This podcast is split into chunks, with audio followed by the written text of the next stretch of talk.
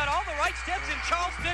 They now can try their slipper and see if it fits at the big ball. These Tennessee State Buccaneers, they're dancing, boys and Under girls. Perea lays it up. 1.4. Perea hits it. The pass is caught. Ready for the game winner. Wide left. Bucks win. Ball Knuckles game. spotting for three. The place is going to erupt. Oh, Deuce Bello. He's going to make Sports Center with an incredible. Jarvis Jones, the game winner, got If he catches it, it's over. Ball game. Touchdown, Jawan Stinson. 25 yards. J.J. German for the win. He got it. J.J. German and the Bucks have shocked the Bulldogs. And the sidekick. Say hello to my little friend. What's your name, man? I told you. It doesn't matter what your name is. You're handsome. You have the perfect amount of scruff, and you still have no talent.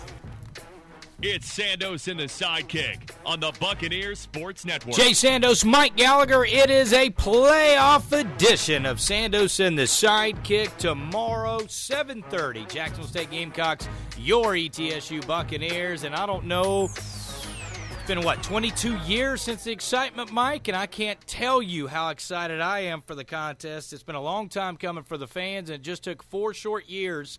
Although I'm sure for the players it didn't feel that way, and some of them five years, obviously practicing, not playing. But it took a short period of time, relatively speaking, for the Bucks to get back in the big dance. I'm just glad you have your voice back. That means good things for the broadcast tomorrow. I think it's a good omen for the Bucks, and they have an opponent on the other side of them that is, boy, uh, talented. You had a chance to talk with head coach Randy Sanders at the ETSU coaches show on Wednesday night. That's right, night before Thanksgiving. Still out there grinding and talking with Coach Sanders in front of what sounded like a boisterous crowd at Wild Wing Cafe. So that was nice to hear. And he had some, I thought, really insightful things to say. Jay, it seems more and more, and perhaps it's the fact that, and please, you know, enlighten me on this, the fact that he's the first year on the show and still kind of maybe getting comfortable with you and whatever the case may be. But the more things go along, it seems like the more he's willing to open up to you and give you some of the tricks of the trade.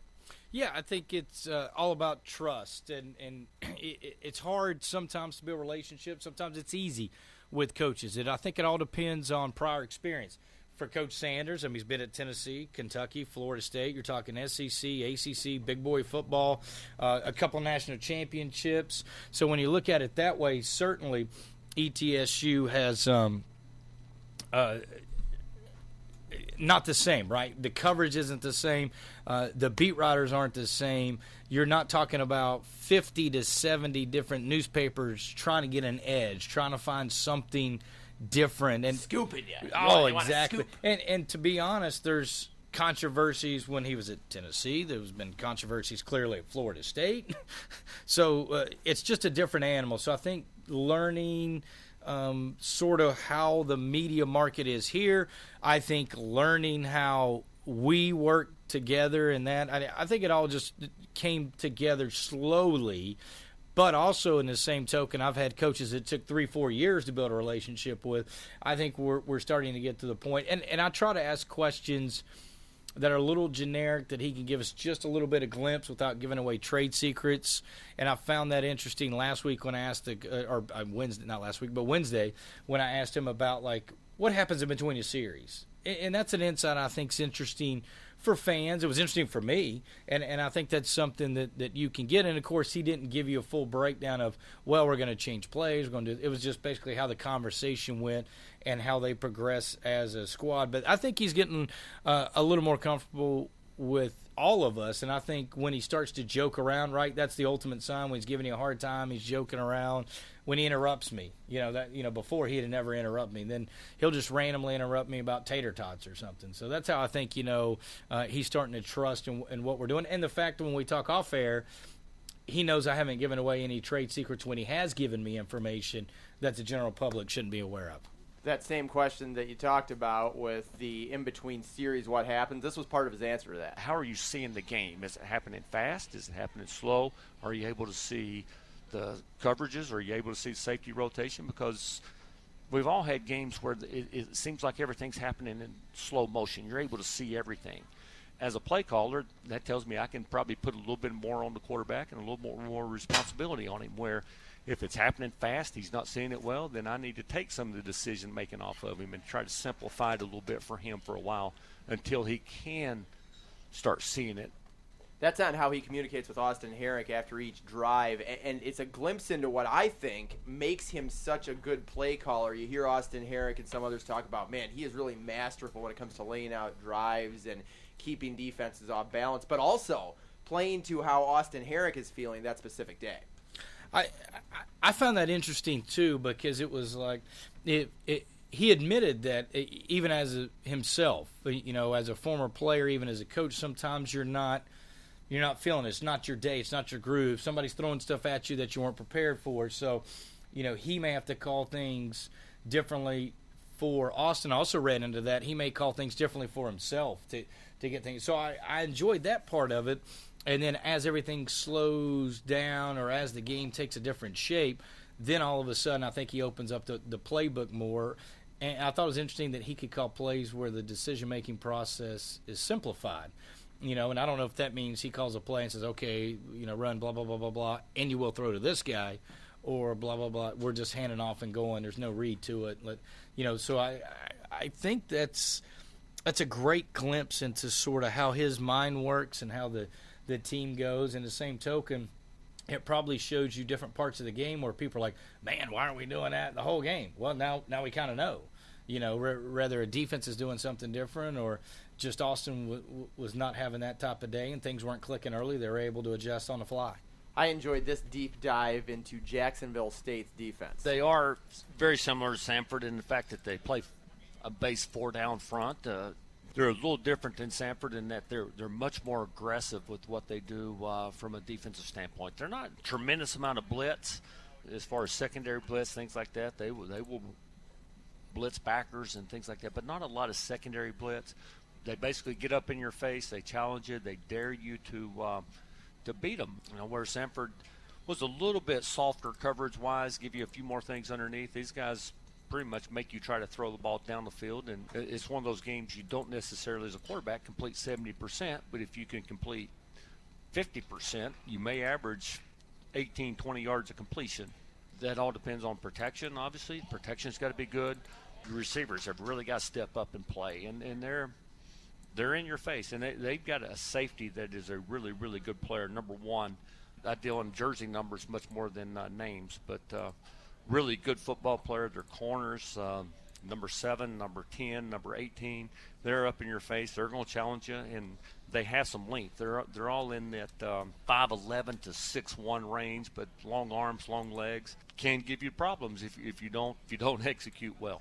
I'm sure you've watched some tape by now, so I'm not sure if those numbers ring a bell any more than they would have on Wednesday. But numbers 1, 7, 10, and 18, and really it's just the tip of the iceberg with that secondary. They have, from what it sounds like, even too deep at some positions, guys that were at Auburn and SEC schools, uh, the two deep that have transfers from some really recognizable name type programs. And Coach Sanders made it sound like there and in this bite as well that nothing is going to be easy against the Gamecocks. One of the things offensively, you always look for what are your layups? What what do, what do they give you that's easy?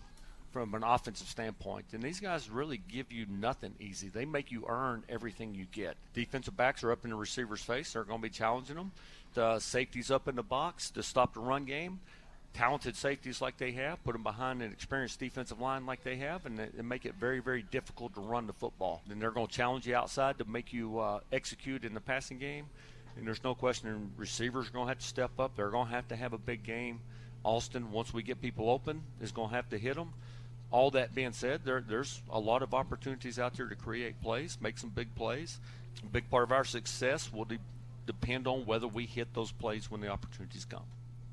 So there's Randy Sanders on Jacksonville State and the defense and what it sounded like is, and this is what I've seen when looking into some of their losses, looking into some of the numbers, and you'll hear this much more when I talk with Austin Herink here in a couple of segments. And you probably won't hear a lot of it from John Grass, who is in our next segment. And then we're closing out the show with a mystery guest, per se. If you have found us on Twitter, you already know who it is, but a big name to talk, Randy Sanders. Uh, I have found, Jay, and this is just my summation, I'm very interested to hear yours as well. Um, I think this is a good matchup for ETSU. I, I, think that the other team is very talented on both sides of the ball. You talked with Mike Rader and Billy Taylor, and they seem to reflect the same.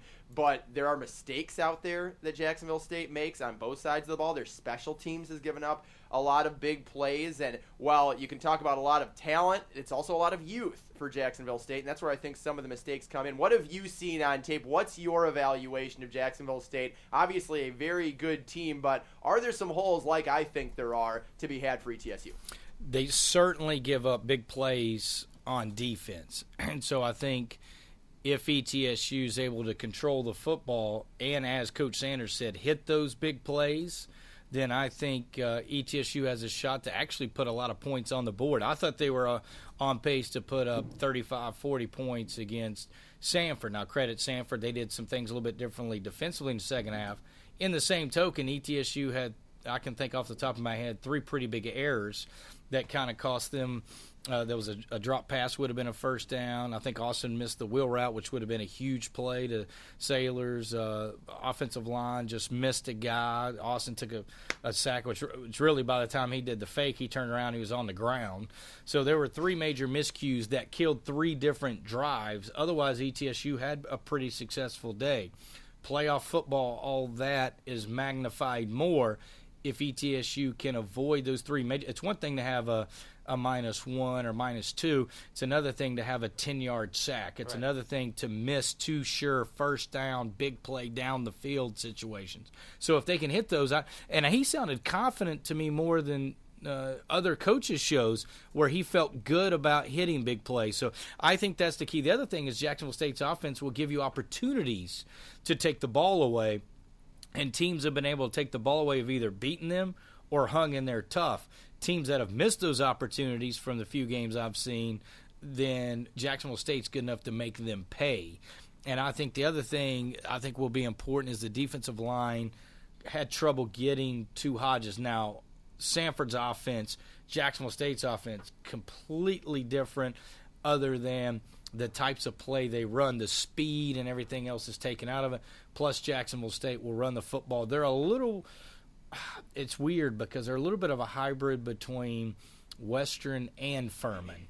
You know, there's no option attack, uh, so the run type game they do is more Western Carolina.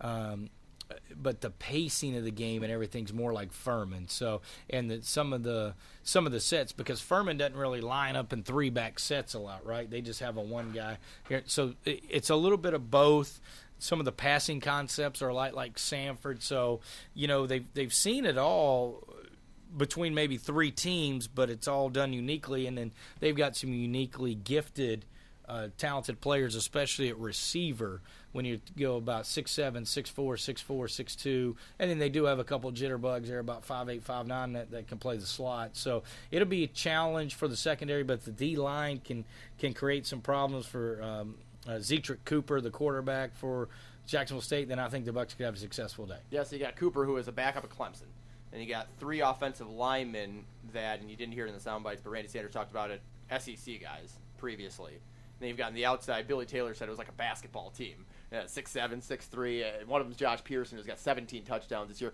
The running backs, it looks like they kind of it's very diverse. They go with like six or seven guys, depending on the day. Uh, this past week, and I know Coach Grass was happy to see this, but Jalen Green had 92 yards on 15 carries, and that's someone they're really high on. And, and he's a transfer rushing. from Cincinnati, if I'm so not mistaken. So there's another. So guy. you got another one there, and then Coach Sanders uh, in one of the bites talked about, yeah, they've got a couple backups you know, from Auburn.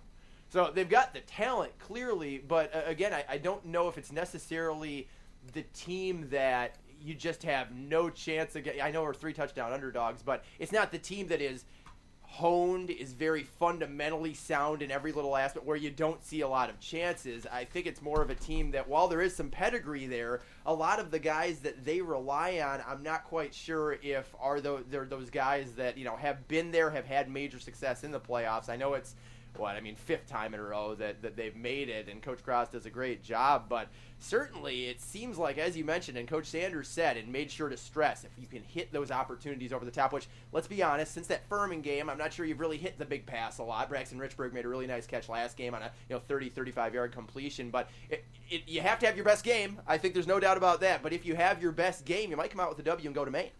Well, the one thing, uh, you know, being in this business a long time, Yeah. you, you run into some people, and one of my favorite former uh, SIDs was Joel Lamp, who was at Jacksonville many years when we were in the A-Sun. He's a Jacksonville State grad and covered him for a lot of playoffs when he was a student. That was his first job out of college and before he started bouncing around.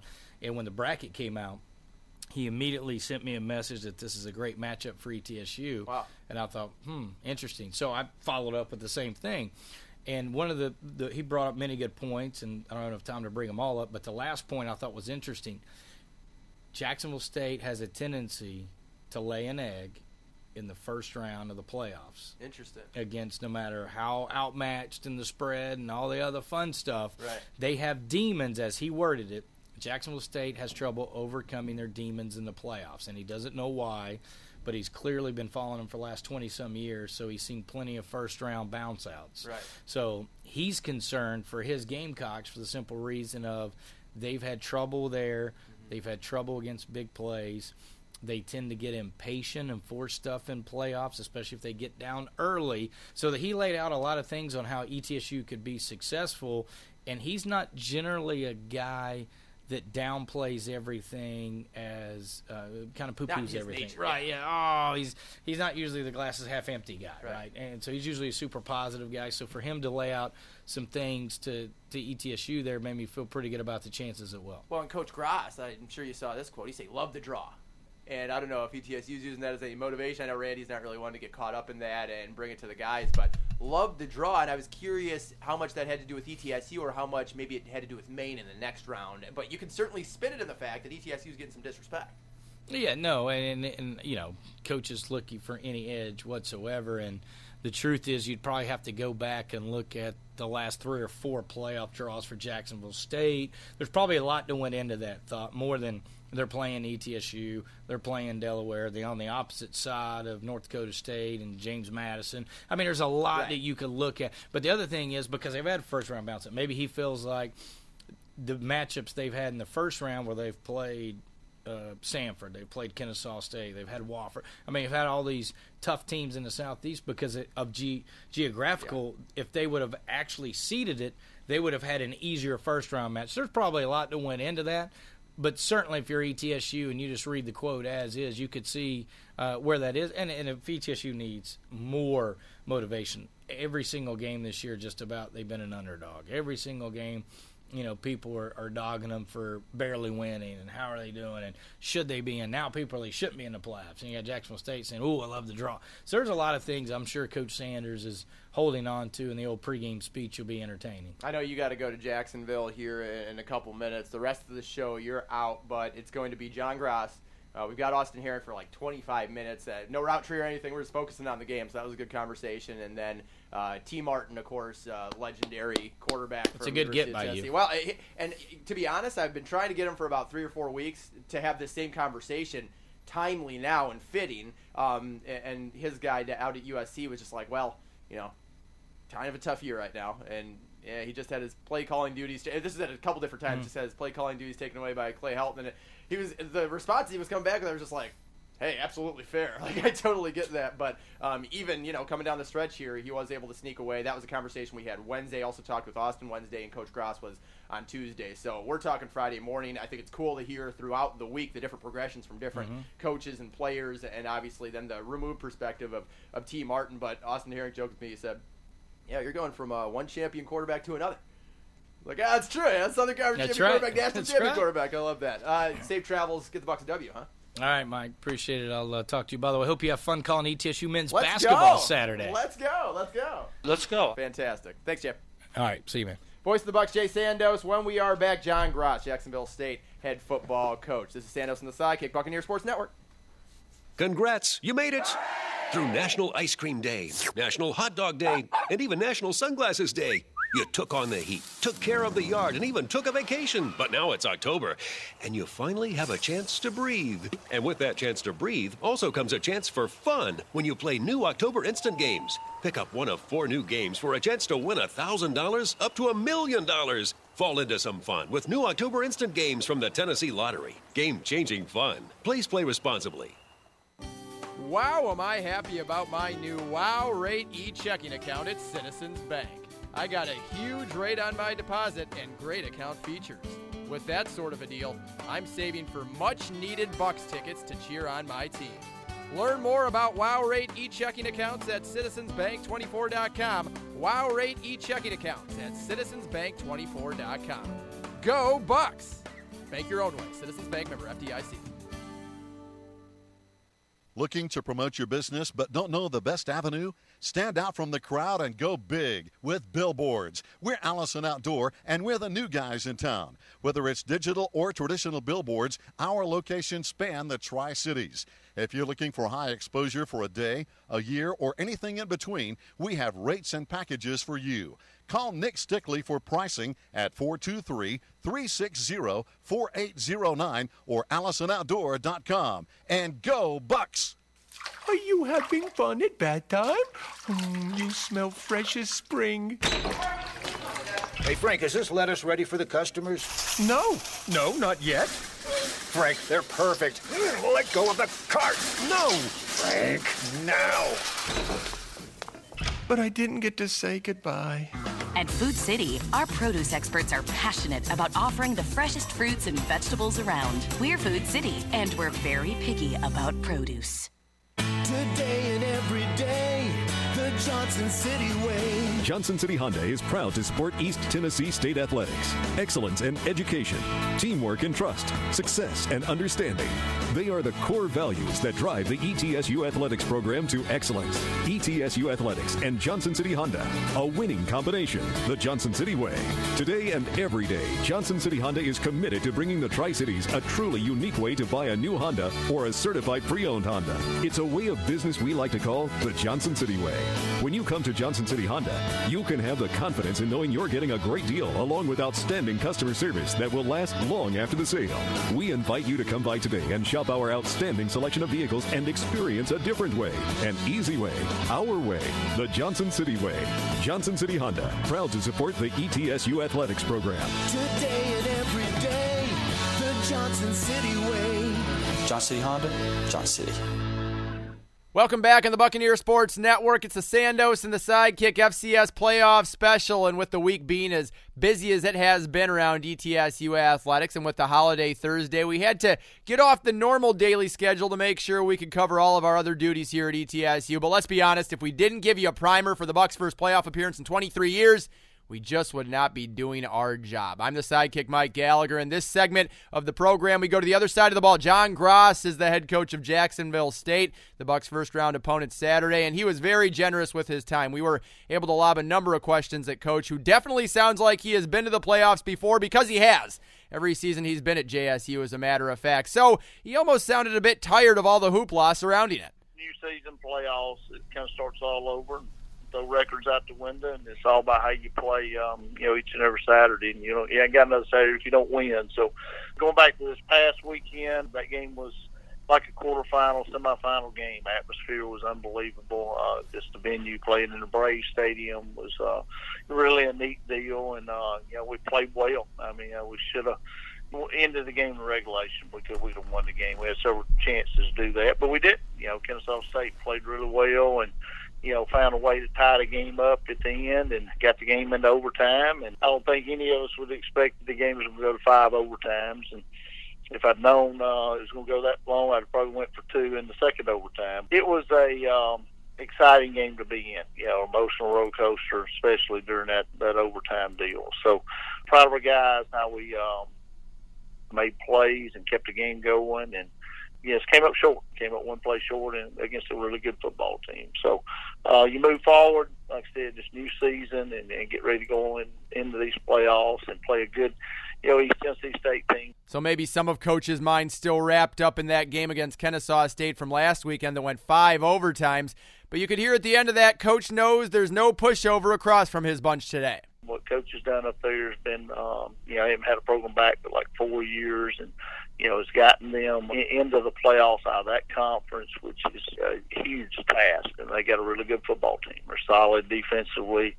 You know, got a lot of speed on that side of the ball, and exotic in the things they do for as you know fronts and coverages, and uh, you know, offense. We've got a really good quarterback, got a good running back, got skilled guys that can. Uh, they're balanced. You know, it can beat you. So they run it and throw it. Got a work cut out for us. Glad we're playing at home. You know, just looking forward to Saturday. Being a coach himself, Grass made sure to revisit one man's work with ETSU this year you just cannot overlook uh, what coach has done at ETSU in, in the four-year period and him coming in and getting this done this year.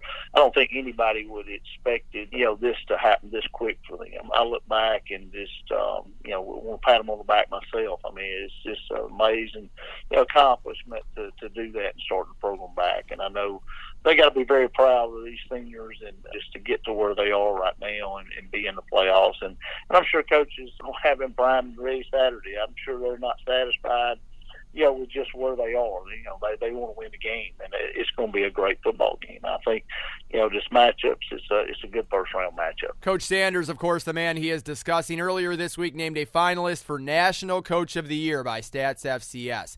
At the tail end of that clip, you heard Coach talk about it being a good first round matchup, the perennial playoff participant and the newcomer that ETSU is to the playoffs. So, with the experience Coach Grass's program has in the postseason, it could be viewed as a huge advantage for the Gamecocks. But Coach says not so fast. Well, every team has its own identity. Every year is different. Some of our older guys, yes, if we got playoff experience, we do. Is that really going to affect this game? No. I mean, it's going to be how these two teams line up and play on Saturday. It does help you a little bit, just in prep wise of how to handle the week and, and things like that. But that that don't give you an advantage. I mean, I, I think just um, whatever team is the is the hungriest and, and and plays well on that Saturday is uh, is going to continue to play and you got to play at a different level when you're in the playoffs. I mean, it's just uh, there's some teams that you will get hot during this playoff uh, run, and, and I hope we're one of those teams. So, how strongly does Coach feel about his team's ability to get hot and make a run, as opposed to squads he's had in previous years? This is um, a talented bunch. I mean, I think we're really young. We gotten better as the year goes on. We've stumped our toe along the way. You know, we, we've lost three ball games, which is unusual for us, but all three of these, those games were very winnable for us, and we grew a lot as a team from those losses. Uh, a lot of times you, you grow from your pain more than you do your your success. So uh, I, I think these, this team has grown up, and we're playing really good football right now. You know, we lost Saturday you know, I thought we played well, and, and we played well enough to win the game. It was one of those games hate to see the team, you know, lose the game because both teams had played really well. Going into the playoffs, I feel good about where we are, and I think this team's got a chance to make a run. There's just something about playoffs. You, you got to play at a different level. Hopefully, this bunch is going to be able to do that and, and play well Saturday. It'll take that type of effort against ETSU. One particular man Coach Grass was glad to see step up last week against Kennesaw State was Jalen Green, who has had five games with single digit carries this year, but still leads a young core of backs in rushing. He's coming around, and um, you know we played him a little more, gave him the ball more, and uh, he's an explosive guy. And uh, our backs are really young this year, so I mean it's been a learning curve there, and you know those guys have gotten better as they, you know they've gotten experience throughout the year. And uh, Jay's an explosive guy, and I think he had a big game, his best game on Saturday for sure. So we look for you know him to continue that this week. Green and company averaging 211 yards per game as a group, nearly double what they allow to opponents on the ground. One of the issues for both teams in this semi compressed week, with not knowing who you're going to play up until Sunday afternoon and Thanksgiving in the way as well, is getting familiar with the opponent. But coach is of the belief that at this point, you are who you are, and he sees some things from ETSU that reminds him of other teams that he's come across this season, which helps him prep.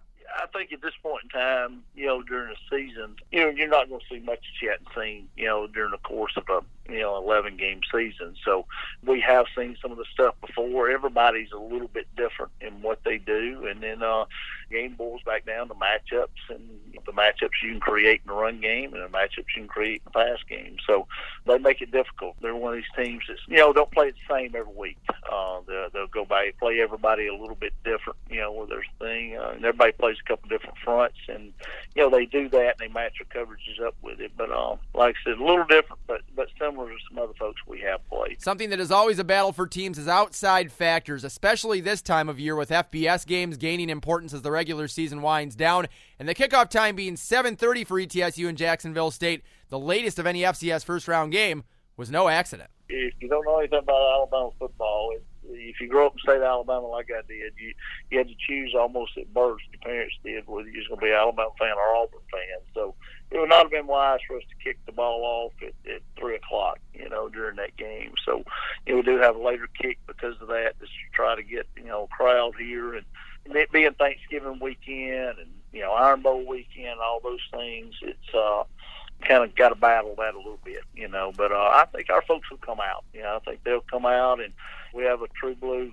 alumni of guys and, and gals that are going to be at our game. I mean, they, they're not going to miss our game. We we probably had in the Braves Stadium, we made up over half that crowd, you know. So our, our folks follow. If it's drivable distance, so they're going to be at the game. So home game, we, sh- we should have a good crowd on Saturday. The Gamecock Stadium holds nearly 25,000. They're averaging a healthy 18,000 per home game. Coach's final comments on keys to victory. He kept pretty simple. We just got to be ready to play and you know to play our best. I think our bunch knows that. You know, times when one side of the ball has not played well, you know, we, that's when you get beat in the playoffs. Everybody has to be playing at a high level and, and executing, and then turnovers are key. Playoff games are usually determined you know, by the number of turnovers and something happening in the kicking game because, you know, teams you play in the playoffs are going to be good. They're there for a reason. So you just got to play good football. Play good football, win the turnover battle, win the kicking game. Coach Grass certainly does sound like a coach, doesn't he? A big thanks again to him for giving us the time that he did. Back to talk more FCS playoffs on this special edition of Sandos and the Sidekick on the Buccaneer Sports Network. Ballad Health is an integrated healthcare system built to meet the local needs in Northeast Tennessee and Southwest Virginia. Together with community, we are transforming our region. We're making communities healthier. We're expanding access to critical services in rural areas. And we're investing in health research and medical education. It's your story. We're listening. Ballad Health is proud to be the official healthcare provider of ETSU Athletics. Go Bucks! The Carnegie Hotel is Johnson City's only AAA four diamond property that is unique, tranquil, and brimming with character, just adjacent to East Tennessee State University. When it's time to dine, Wellington's restaurant in the Carnegie Hotel is the place to be, serving breakfast, lunch, and dinner in grand style. And why not come indulge yourself at Austin Springs Spa, located right inside the Carnegie Hotel? East Tennessee's premier full service spa provides everything you need to rejuvenate, revive, and renew. The Carnegie Hotel, 1216 State of Franklin Road in Johnson City. Wendy's has an all new. You had me at Wendy's. Good, because Wendy's has a new bacon cheeseburger and it's called. You had me at bacon. Well, what if I told you Wendy's kept going and added a smoky tangy sauce? And it's called the S'Awesome Bacon. You had me at S'Awesome. It's called the S'Awesome Bacon Classic. S'Awesome Bacon Classic? Sounds amazing. Why didn't you just say that from the start? Also, if you download the Wendy's app, you'll get special offers like $2 off any combo. Huh, well, now you have me downloading the Wendy's app. At participating Wendy's for a limited time. Mullican Hardwood Flooring is a beautiful addition to any room. Enjoy the luxury of hardwood flooring in your home with Mullican's pre-finished sold or engineered, ready to install selection of beautiful hardwood flooring and a wide variety of domestic and exotic species. Please visit the following Johnson City locations to learn more. Docker East Floor Covering, House of Paneling, Carpet and Door Mart, and K&M Flooring. Kingsport locations include Dalton Direct Carpets, Custom Floors by Carlin, El Providence Flooring and Paint. Visit the Smile Floor Service in Bristol. Trust the clear leader in quality hardwood flooring, Mullican Flooring. Over the last 70 years, Johnson City Power Board has had a few different looks, but we've remained the same trusted partner you rely on. Now, we've changed our name to Bright Ridge to match our vision, to deliver on our promise of great service you can count on, embracing common sense technology to strengthen the communities we serve. We're glad to be your public power provider.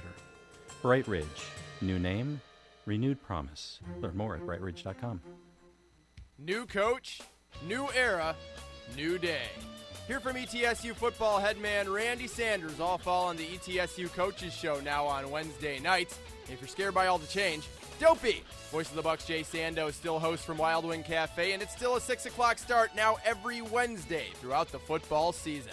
Morristown native and new ETSU football head coach Randy Sanders on the ETSU Coaches Show right here on WXSM AM 640, the Extreme Sports Monster.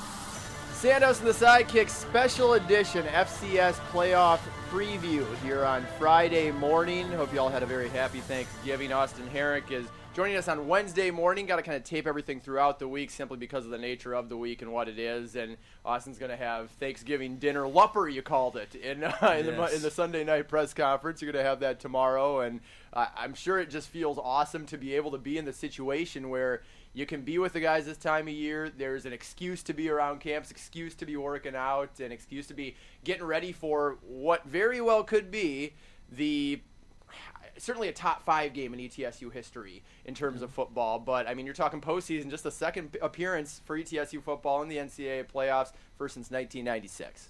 Yeah, so uh, I feel like the last few games have been the biggest games, or you know, some of the biggest games in ETSU history. It just seems like that has kind of been how the season's gone. But no, it, it's great to be here at this time of year and um, to drive on campus this morning and um, you know no one be here. It's Right. just you know the football guys and stuff. So.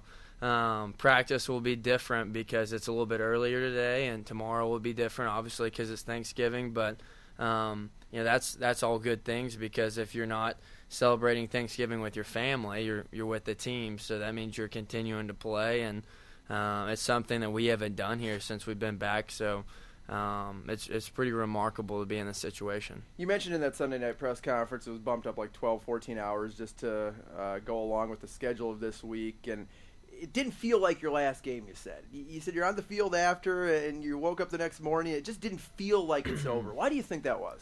I don't know. I, I remember going back in the locker room after the game, and really with that new locker room, we hadn't celebrated or not celebrated, but we hadn't had a loss. Every game had been a win, so Right. it just felt weird walking in there. Um, because I think we, we certainly could have won that game.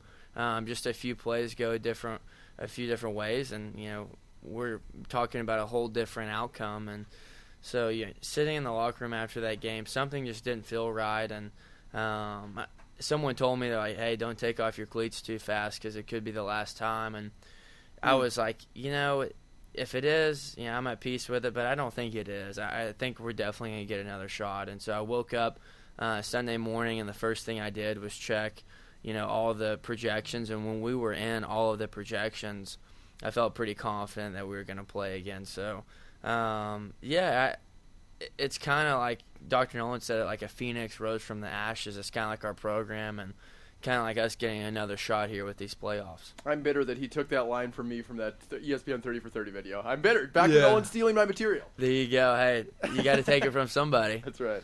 Uh, the selection show, I thought it was funny because Nasir Player said that he wasn't really paying attention. Somebody had to text him or whatever, and he said you were in the training room and kind of glancing up, but but it didn't really seem like a lot of guys made it a point to go out of their way and watch the selection show. And I guess that to me, and granted, I'm talking about two or three guys on a 90, 100 person team, but that to me, nothing hit home more for the so what, now what, or the do what you can control that Randy Sanders always preaches than that right there. Because a lot of the stuff that Randy says, and a lot of the stuff that you guys preach, and hey, it works. And this is not a dig on any of it because it's done incredible things, but it's a lot of cliche type stuff, you know. And so, uh, what it seems like from the outside is like, ah, you know, they're just giving you a couple lines, and you know, uh, whatever's going on, on the inside is obviously working. But that's kind of the stuff for the media.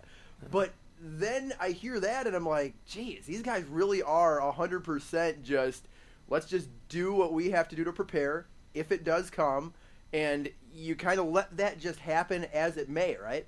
Yeah, I, I've been a fan of sports my whole life. I, I've mentioned that, and I've Yep. watched plenty of interviews and stuff. And so when I hear those answers, that's where my my Right. my mind goes. It's like, you know, this is just the same old BS you get from players and coaches of, you know, we're just controlling what we can control. Yeah. But I can honestly tell you, Coach Sanders has never told me, "Hey, this is what you need to say," or told any of our players, Right. like, "This is how you handle the media." It, it's really we just take what he says and run with it, and you know, he didn't have a viewing party for us. Mm-hmm. He said, you know, we've got all these TVs in the dome, and so they'll be on those if you want to come over and watch it.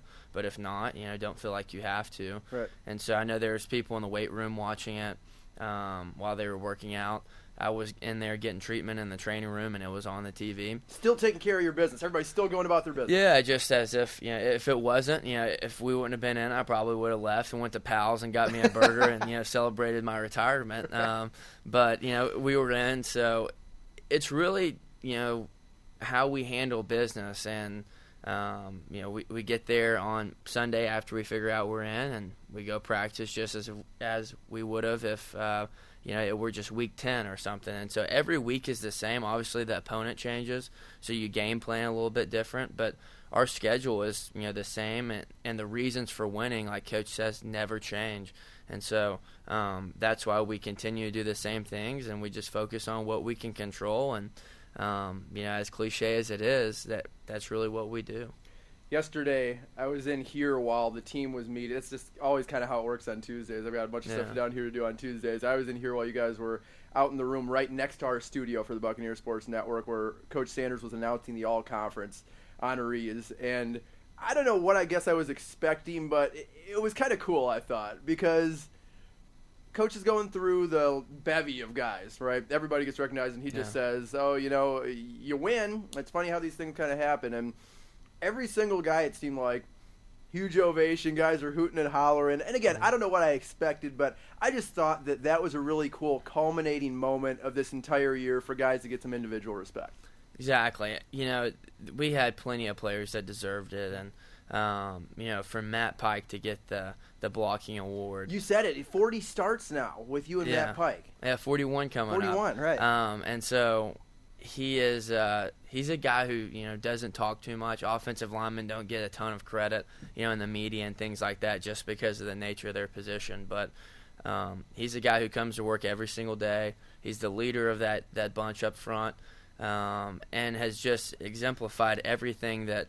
Um, you could have asked for in bringing this program back, and you know, doing the right things on and off the field, and um, just working so hard and going through those growing pains early. And people always complaining like, "Hey, the offensive line uh, really isn't where they need to be." Yeah. And he's heard that and taken it and continue to work and continue to get better. And um, I don't think anyone deserves that award more than him. And so it was so exciting for me to see how he reacted when he you know found out that he got it and you know with Nasir and Tyree and you know all those other guys. And Quay getting you know the recognition he deserves was really cool. And then someone actually mentioned a coach you know who got coach of the year. He said oh that doesn't matter. Screw that. That's just 5000 bucks or something like that. Right. um in this contract. But uh no it it was really cool to see that for our team and you know that, that was a big day for us because we haven't received that kind of recognition in previous seasons So I'll I'll tell you this: uh, my mother uh, loves Buck football, and Okay. she's mm, so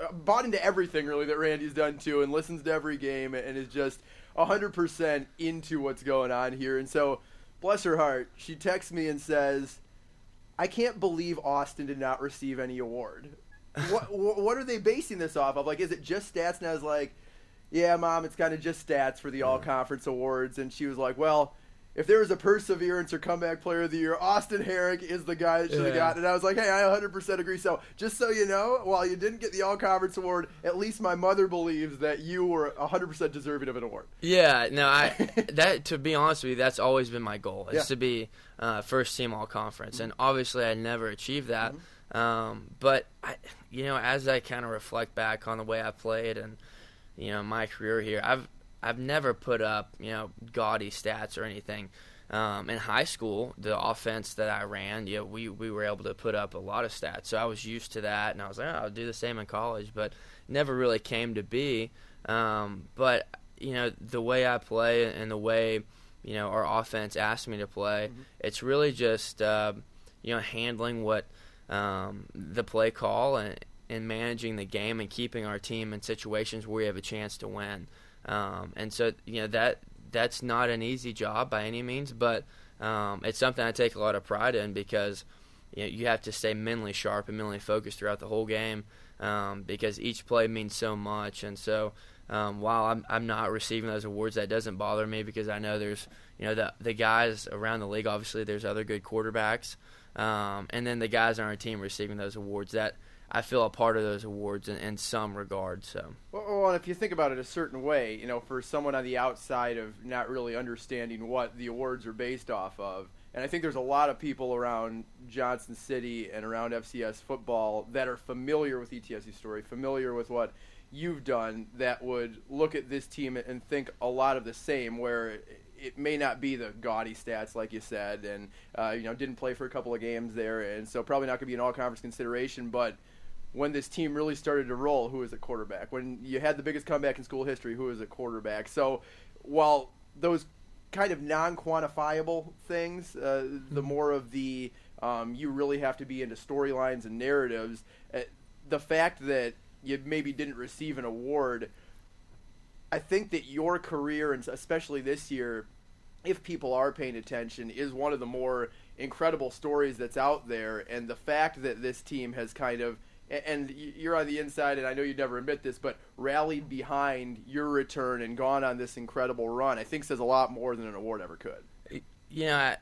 I, I, I agree. Um, I always felt like I had more of the intangible qualities than the tangible ones. Obviously, I don't have a rocket Dual threat arm. guy, go to yeah, Memphis. You know, Come on now. Exactly. I, I'm not, you know, very athletic, as coach would, you know, eloquently point out, you know, each week where I can't beat him in a race. Which, you know, he is a good athlete as well. So um, that'd be an interesting race. We may have to do something with that at some It's point. It's Thanksgiving. You said he always compares you to an uncle in the backyard at Thanksgiving playing football. Yeah, we may need to. Yeah, this would be a great week. Perfect time. We You're just gonna be on the team. Yeah. So, uh, but no, I I always felt like I um, could contribute in other ways, and I had to you know stay on top of the way I prepared, the way I treated my teammates, the way I you know interacted with people around the program uh, to maximize you know my potential. So.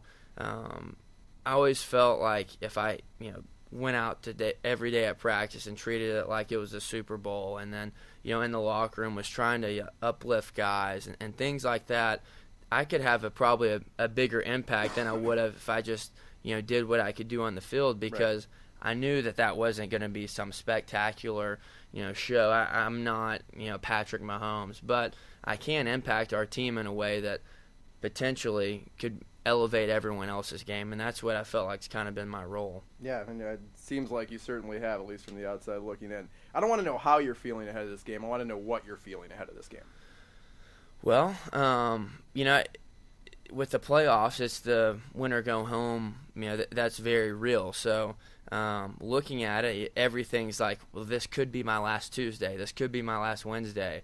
Um, and I, so I think that gives you an extra motivation when you're preparing and things like that. Like I'm about to go work out after this. This potentially could be the last time I work out in the weight room. Right. Um, so all those things are at play. Mhm.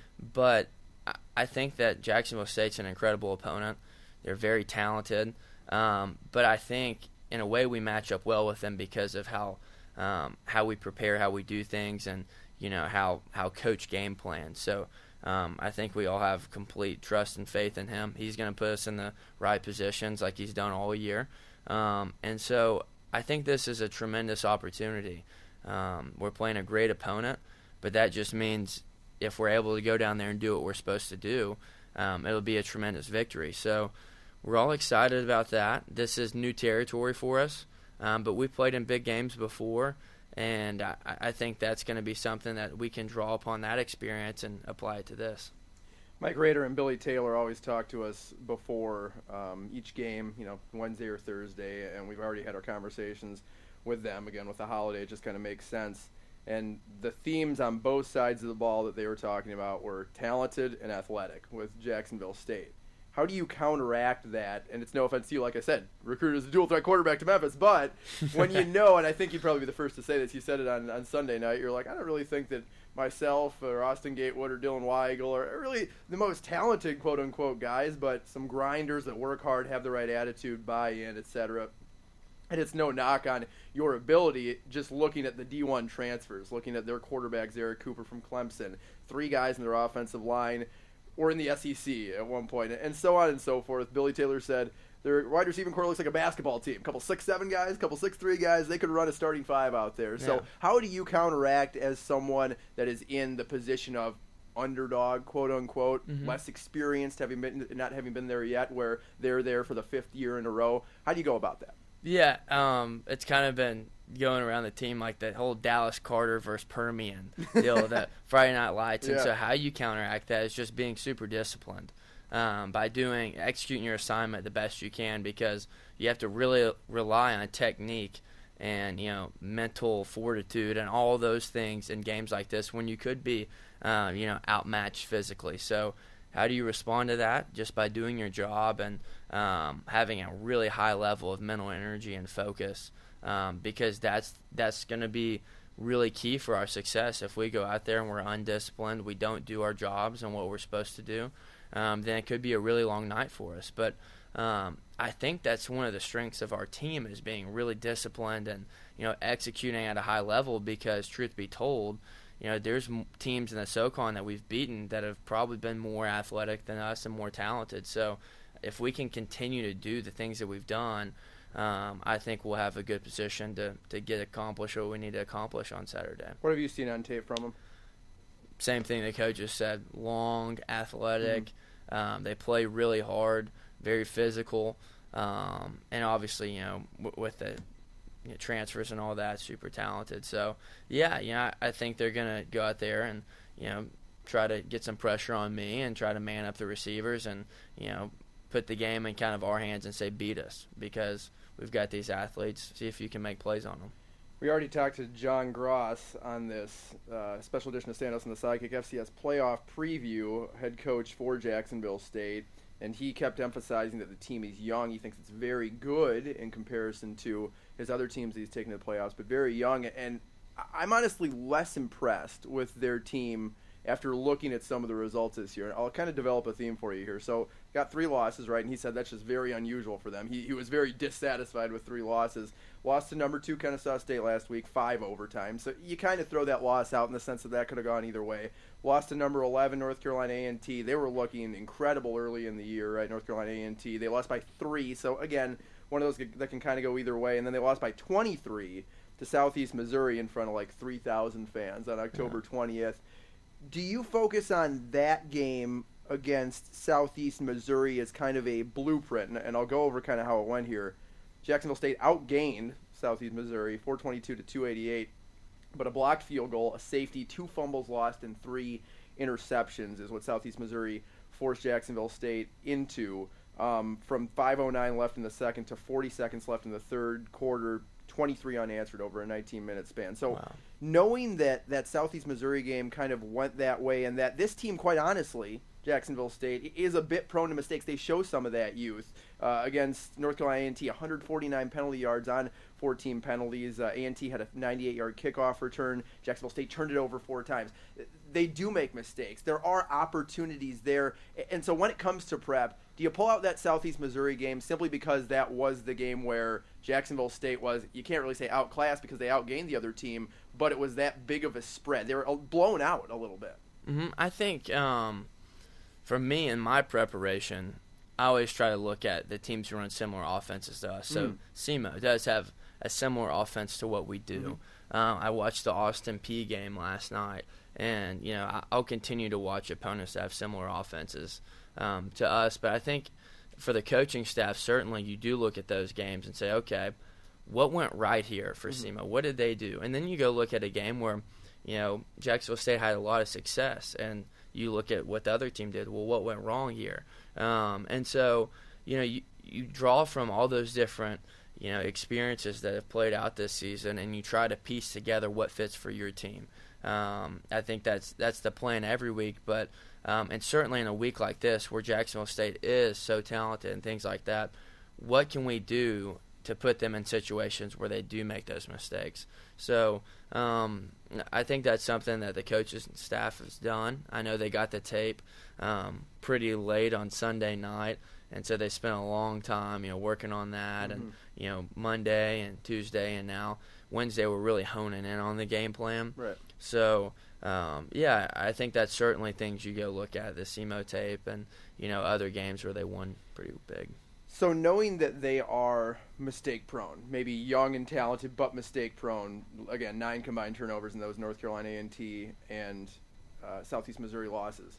What do you as an offense need to do to help to make sure that you're doing everything that you can to keep either the defense off the field, put them in good positions, whatever you can to leave those opportunities open for the defense and special teams, as we talked about. I mean, blocked field goal against them, kick return for a touchdown, for those units to strike.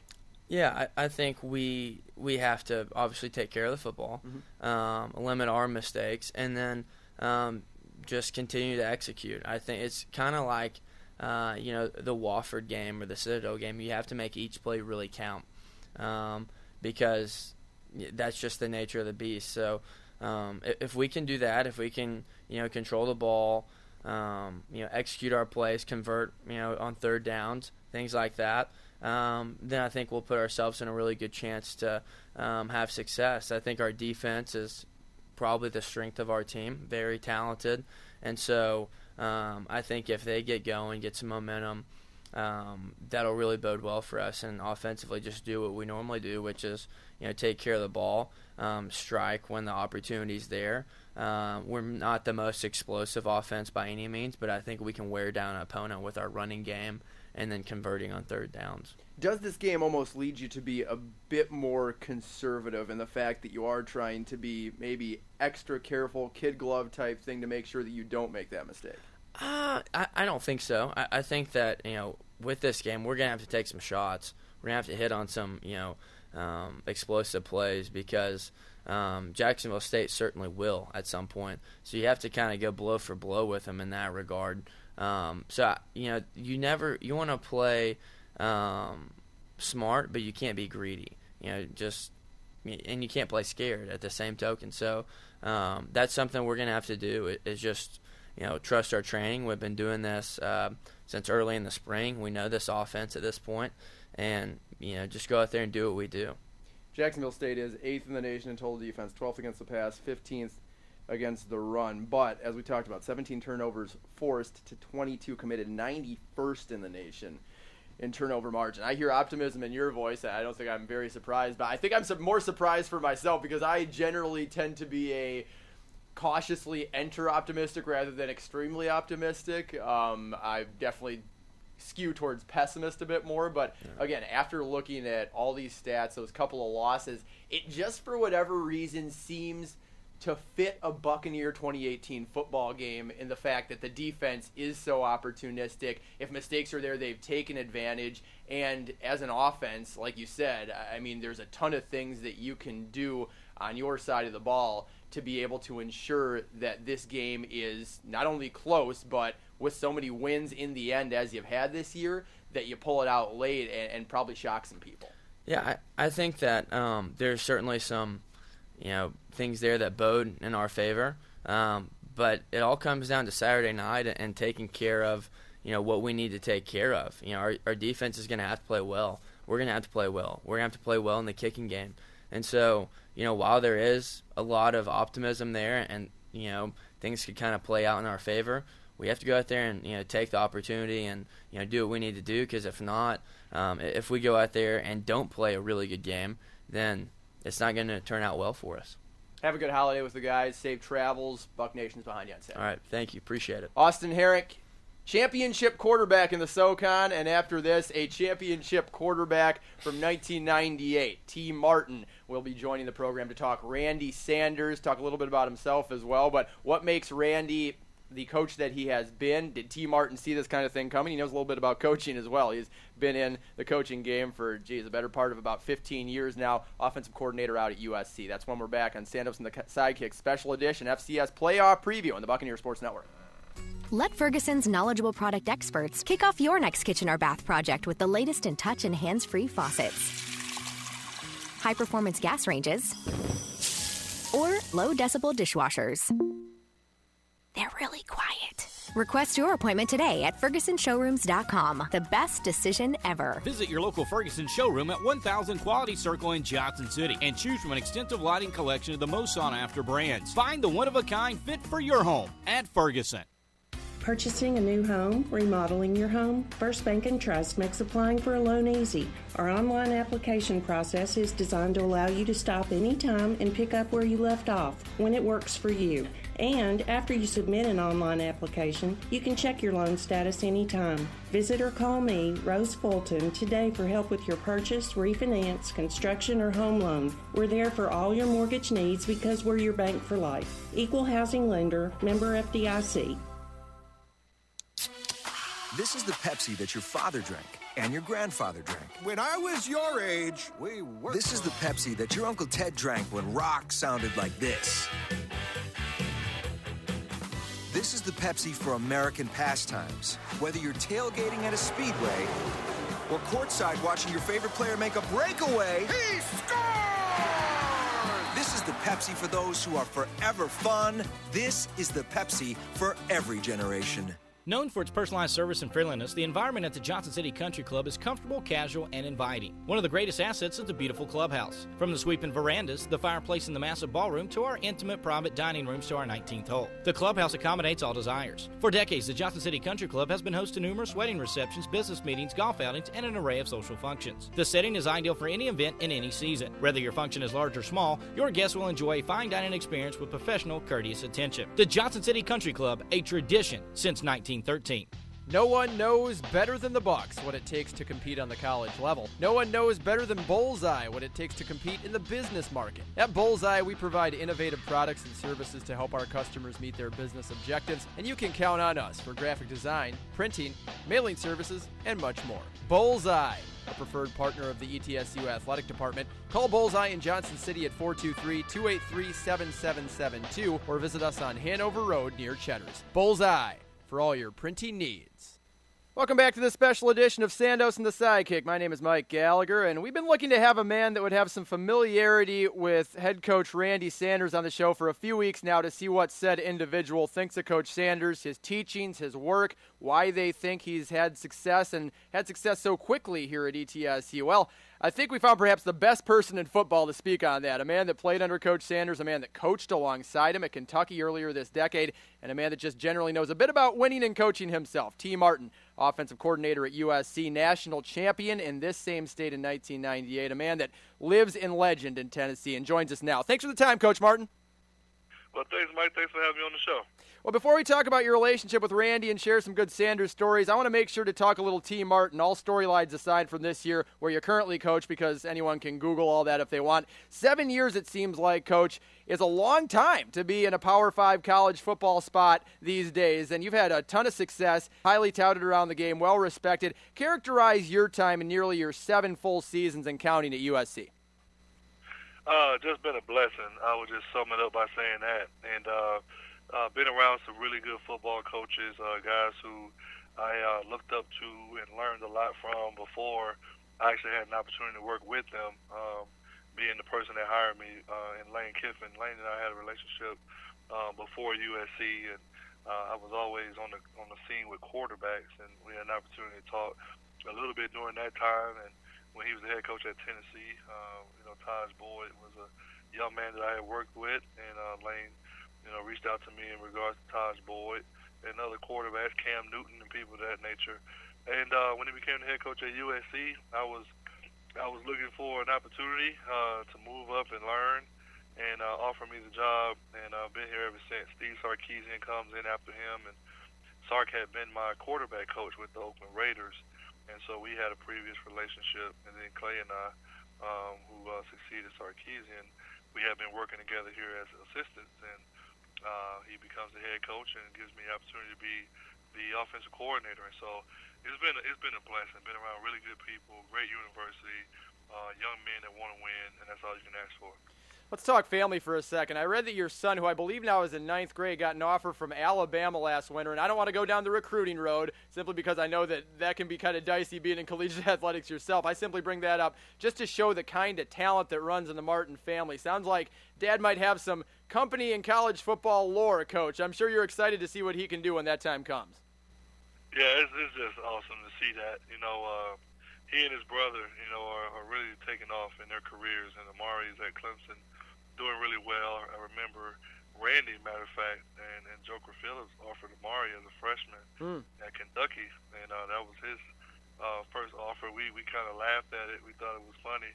Didn't know how serious it was, and uh, and then he pans out, and then Caden, uh, kind of the same thing with Mike Locksley being the offensive coordinator at at uh, Alabama. I worked with Mike Locksley at New Mexico as his quarterback coach when he was the head coach at New Mexico and now that he's the OC at Bama, he has uh, a history with Caden, and uh, I, sent some film to them, and you know, a few minutes later, he offered him a scholarship. Okay, I want to dive right in here, Coach. I need your best Randy Sanders story, and this isn't live, so don't worry. I can go back and edit if I need to. Oh my God! the hard hitting ones right off the top. No, Coach Coach Sanders. I, I just say uh, there are plenty of stories, and Randy, if you guys know him, has a very good uh, sense of humor, and he can make you laugh, and he is a great storyteller, uh, really great football coach. I just remember him uh, taking over uh, for David Cutcliffe in our preparation for the national championship game, and and we're sitting there getting ready for talk about plays and all this stuff. He goes, "Well, before we talk about these plays, I need to know what you like and what you don't like. We got to get to the point." and uh, from that moment, I said, "Man, it's a real guy right here, man, and and we can work together." And uh, and so right then and there, I knew he was someone that I could talk to, that not only talk with them but would listen. You know, a lot of coaches uh, kind of hear you, but they're waiting for you to shut up and, and tell you what to do.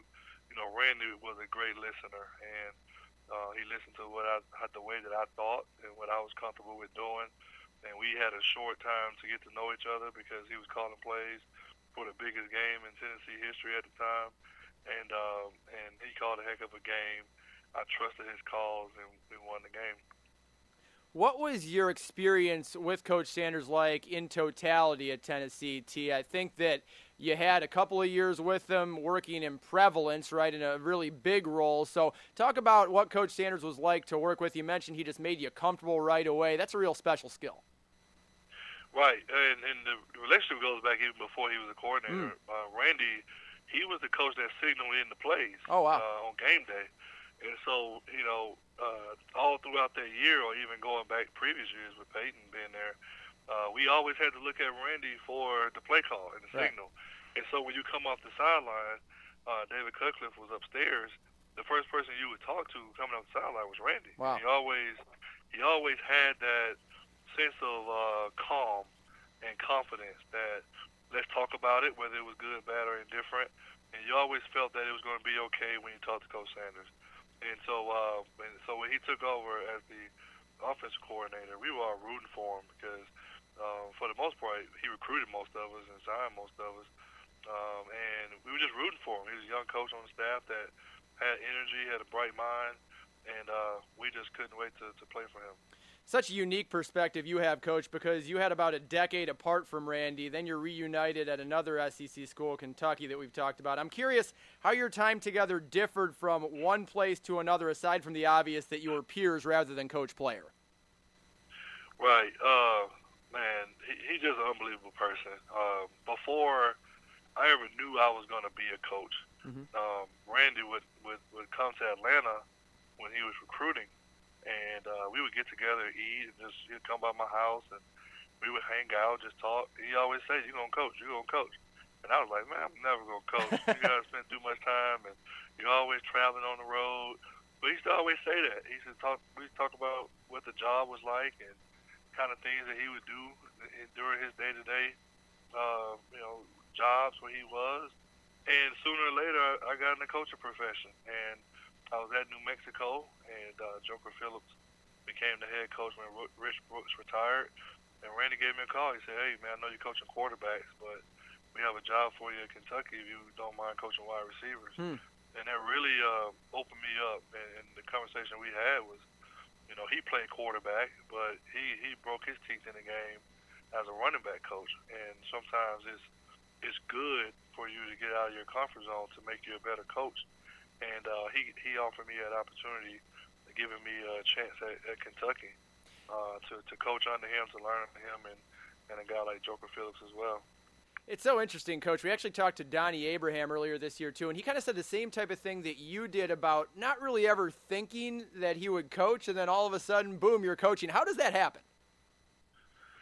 Wow, uh, man, I think the opportunity knocks, and when you love the game and you can't play anymore, you uh, it, it's, it's the closest thing to the feeling you had when you play, and you can compete.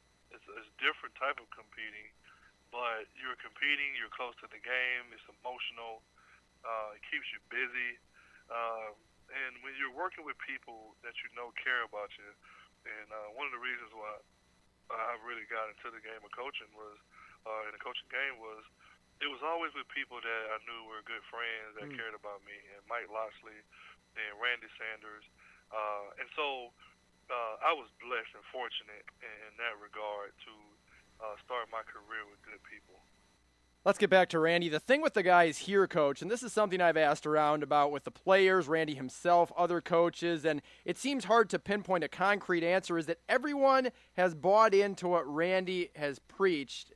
That's not easy to get guys to do, especially seniors and upperclassmen in general that are used to doing it one way. You come in as a first year coach, but everyone's into it. What from Coach Sanders may instill that kind of belief in others? Um, trust. Hmm. Um, and that's the one thing that I felt he could do better than anybody I had ever been around. Hmm. And because the one thing you know is that he's going to tell you the truth. Whether you like it, don't like it, you may think you're playing good, and he's going to tell you you suck. You're you're gonna you're gonna make a bad play, and he's gonna let you know you made a bad play, and then he's gonna hug you around the neck when you make a good play.